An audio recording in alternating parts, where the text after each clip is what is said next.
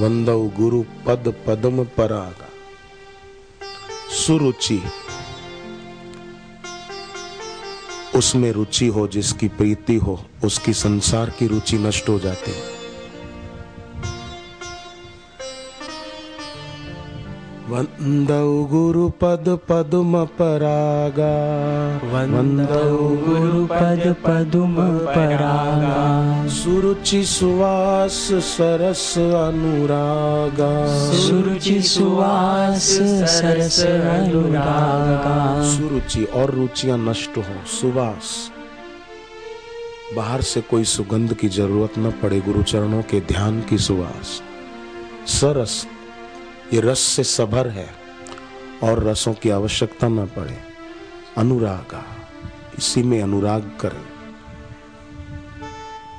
अमी अमूरी मय चूरण चारो। अमी मूली मय चूरण चारो। अमी अमोरी मय ये जो गुरु की चरण रज है ये अमृतमय है। अमी अमूरी में चूरण चारु समन सकल भवरुज परिवारु, भवरोग को मिटाने का दम रखती। है मतलब साधक की गुरु चरणों में ऐसी अगाध प्रियता हो, वो प्रियता और रुचियों को खत्म कर देगी और आसक्तियों को खत्म कर देगी और स्वाभाविक फिर वो साधक तो समन सकल भवरुज परिवार। भवरुज परिवार मतलब ये काम, क्रोध, लोभ, ये जो माया का परिवार है सारा, वो सारा समन सकल भवरुज परिवार। कितनी सुंदर बातें कही। फिर आगे कहते हैं, बोलना, आज गुरु पूर्णिमा है। सुकृति शंभुतन विमल विभूति। सुकृति शंभुतन विमल विभूति। गुरु की चरण रज तुलसीदास कहते हैं शिव जी के शरीर पर लगाई हुई जैसी भस्म होती है ऐसे गुरु की चरण रज है। अब जी शिव जी के शरीर पर लगी हुई भस्म वो पवित्र और गुरु के चरणों की रज वो ऐसी वंदनीय। है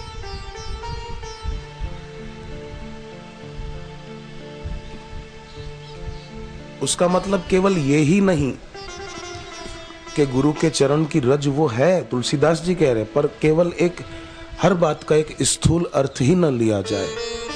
अब गुरुदेव आ जाए और हम दौड़कर बोले, नहीं बापू, मेरे को आपके चरणों की रज लेनी है। तो बापू जी मना करेंगे। मतलब गुरु के चरणों में भक्ति, गुरु के वचनों में निष्ठा, गुरु के मंत्र में आस्था विश्वास। इससे क्या होगा? मंजुल मंगल मोद प्रसूति।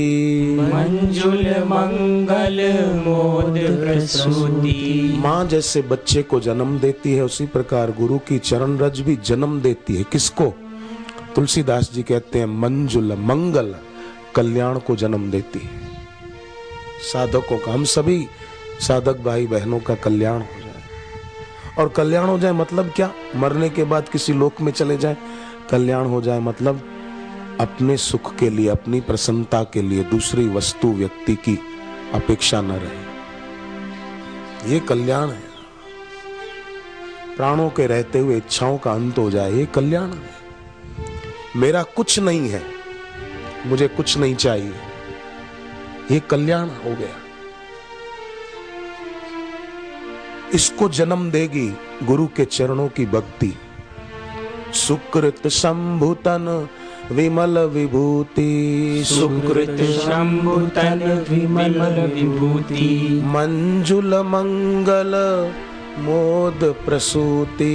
मंजुल मंगल मोद प्रसूति। कल्याण को जन्म देगी मोद को आनंद को जन्म देगी प्रसन्नता को जन्म देगी। गुरु के चरण की उपासना।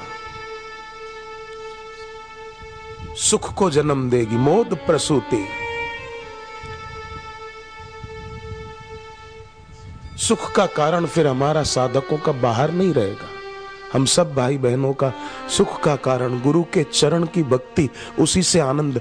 जैसे सूर्य भगवान पूरब से उदय होते हैं, ऐसे सच्चा सुख गुरु के चरणों से निकलता है।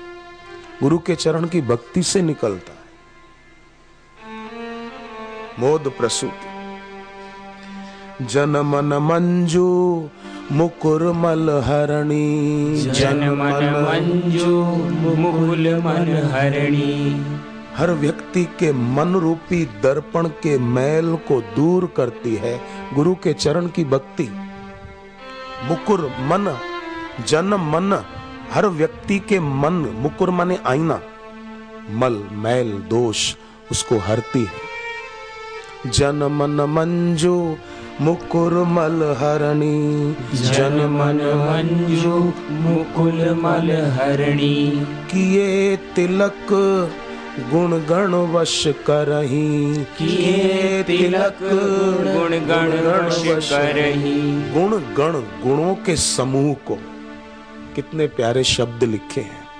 कितनी तुलसीदास जी के अंदर गुरु के प्रति भक्ति होगी। अगर तिलक करे कोई गुरु के चरणों की रज का, इसका एक स्थूल अर्थ तो ये होगा, गुरुदेव के चरण पड़े वहाँ की मिट्टी का तिलक करें। और एक मौलिक अर्थ ये भी होगा कि गुरु की जो सीख है, उसको जीवन में शिरोधार करें। तिलक करें, उसको अपने मन मस्तिष्क में धारण करें। किए तिलक गुण गण वश करही गण, गुणों के समूह को, सारे सदगुणों को वश में कर ले। अरे, गुणों के आधार में भक्ति हो गई तो गुण आएँगे। हो जाए। गुण गण वश कर किए तिलक।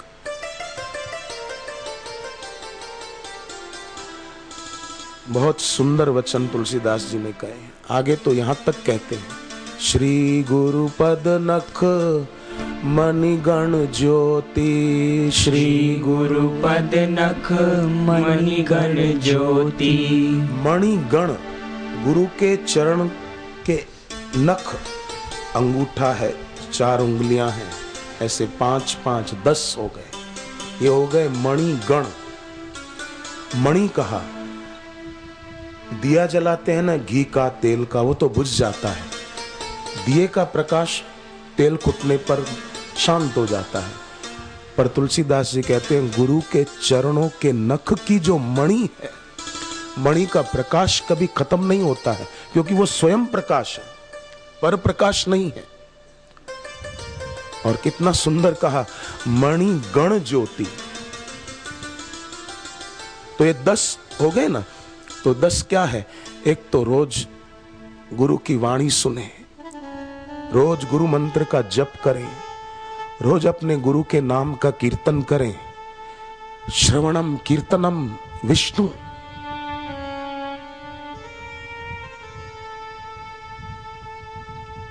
स्मरणम, रोज अपने गुरु के स्मरण में डूबे और अपनी स्मृति को सजीव बनाएँ। ऐसा न रहे कि ये गुरु जी की तस्वीर लगे कि आहा। मेरे गुरुदेव साक्षात बैठे। हम साधकों की स्मृति सजीव हो। मेरी कोई हो गई है, ये मैं नहीं कहना चाहता हूँ, पर हम, मैं प्रार्थना कर रहा हूँ आज गुरु पूर्णिमा को कि काश मेरी भी हो, आपकी भी, हम सबकी हो।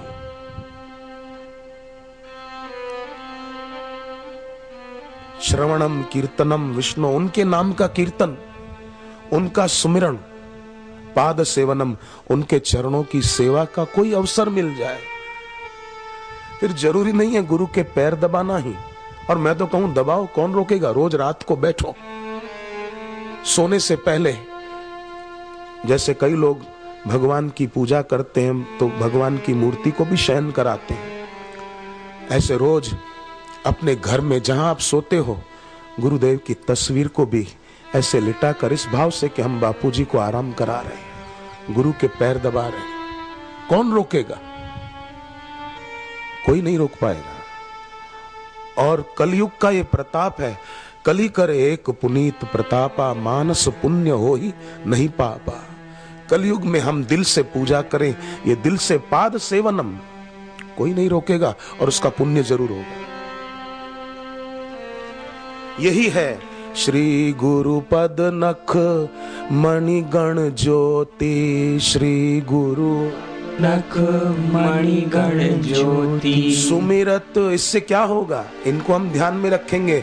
गुरु की वाणी सुनते रहेंगे गुरु के नाम का कीर्तन करेंगे। गुरु का सुमरण सुमृति सजीव होगी। और सेवा का कोई ना कोई नियम रखेंगे। कोई लोग, कोई कोई लोग बोलते हैं कि सेवा साधना करनी है, सेवा क्या करनी? ध्यान भजन करना है, सेवा क्या करनी? सांख्य योग पृथक बाला प्रवदंती न पंडिता। बालक मती के लोग सेवा और साधना को अलग मानते हैं। पृथक बाला प्रवदंती न पंडिता। समझदार नहीं बोलेगा। सेवा बड़ी साधना है। स्मरणम पाद सेवनम अर्चनम। रोज गुरु की पूजा की जाए, रोज दिया जलाकर उनके आगे के। मेरे गुरुर ब्रह्मा गुरु विष्णु, अर्चनम, वंदनम, रोज प्रणाम करें। महात्मा बुद्ध के शिष्य थे। वो रोज शांत बैठते और उन्हें पता चल जाता कि मेरे गुरु आज किस दिशा में है और उस दिशा में प्रणाम करते। कि मेरे गुरु सामने नहीं है, पर मेरे गुरुदेव जिस दिशा में है, उस दिशा को प्रणाम है।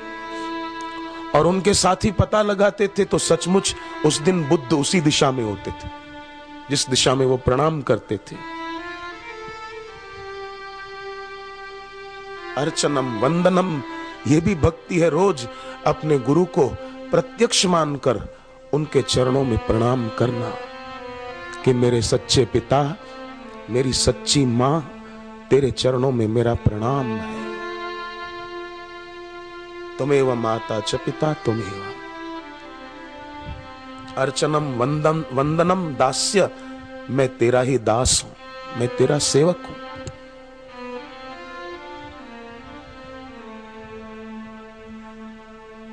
अर्चनम वंदनम दास्य सख्यम तुमेव बंधुश्च सखा त्वमेव।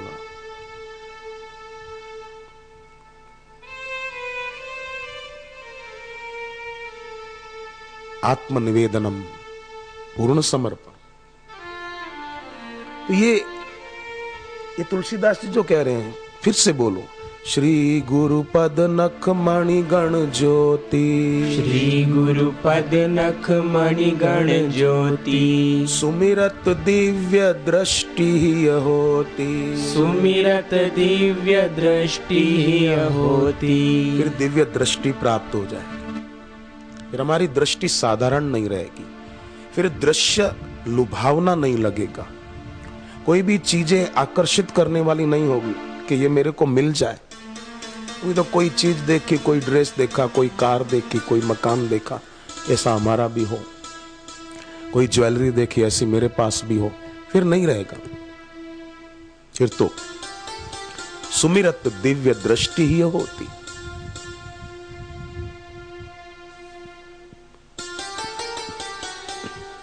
कितना लाभ है? इसमें कोई नुकसान है ही नहीं। और फिर तुलसीदास कहते दलन मोहतम सोस प्रकाशु दलन मोहतम सोस प्रकाशु बड़े भाग उर आवही जासु बड़े भाग उर आवही जासु। मोह को दूर कर देती है।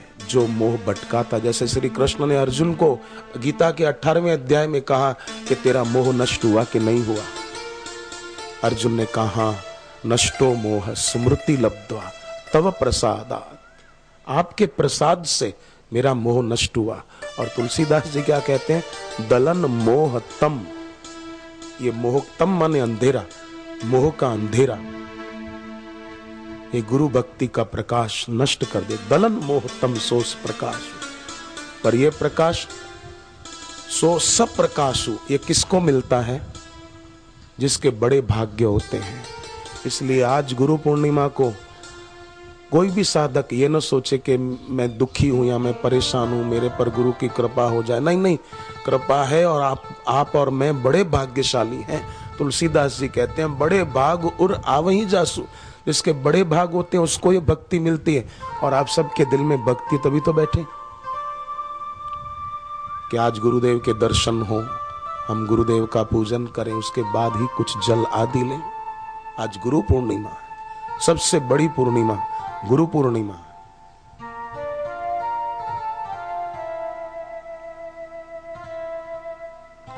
बड़े भाग, जिसके बड़े भाग्य हैं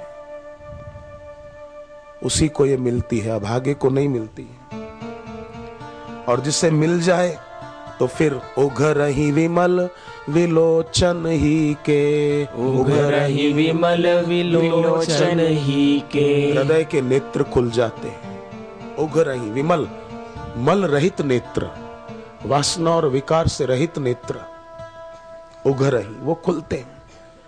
उघर ही विमल विलोचन ही के।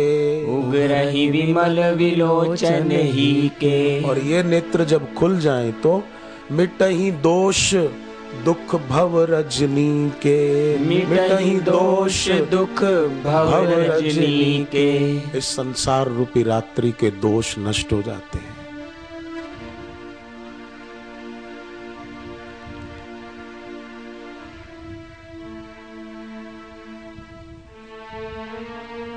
वो साधक धन्य हो जाता है कृतार्थ हो जाता है जिससे ये मिल जाए।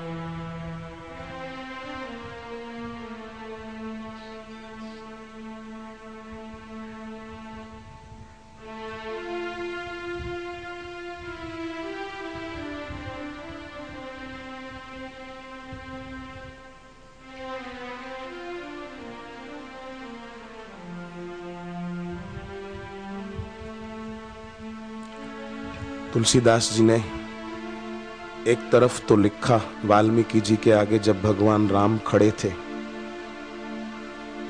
तो वाल्मीकि जी ने भगवान राम को कहा, तुम ते अधिक गुरु ही जिय जान, आपसे भी अधिक जो अपने गुरु को मानता है। सकल भाई से वही सम्मानी सर्व भाव से ऐसे गुरु की सेवा करता है। उसके दिल में, हे प्रभु, आप हमेशा वास करो और वो आपकी कृपा से कभी वंचित ना रहे।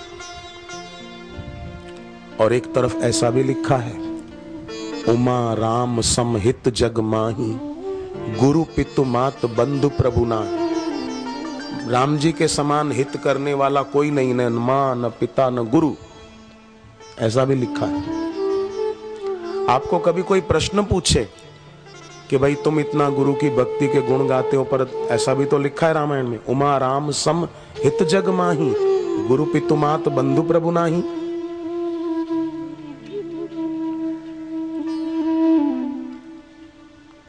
तो गुरु को क्यों मानते हो?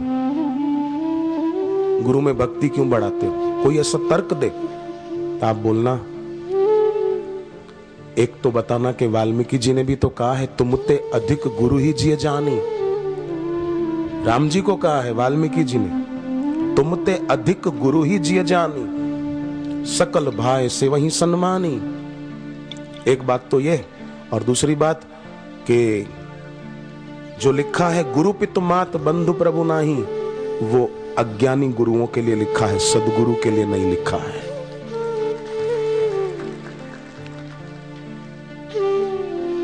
या या विद्या गुरु के लिए लिखा है, जो पढ़ाए, कोई उपनिषद पढ़ाए, कोई वेद पढ़ाए, कोई स्कूल की आजकल की विद्या पढ़ाए, उसके लिए, सदगुरु के लिए नहीं, सदगुरु के लिए तो वो लिखा है, तुम ते अधिक गुरु ही जिय जानी।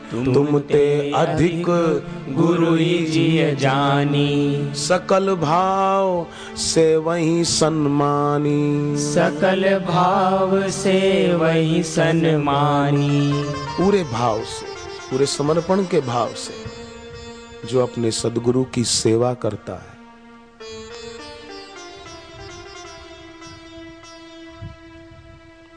गुरु में जिसकी अगाध प्रियता है। देखो, अब सेवा की बात आई तो मैं एक निवेदन और करूँ। जीवन में सेवा वही कर सकता है जो सेव्य पर अधिकार नहीं मानता। सेवा करना अपना फ़र्ज़ मानता। है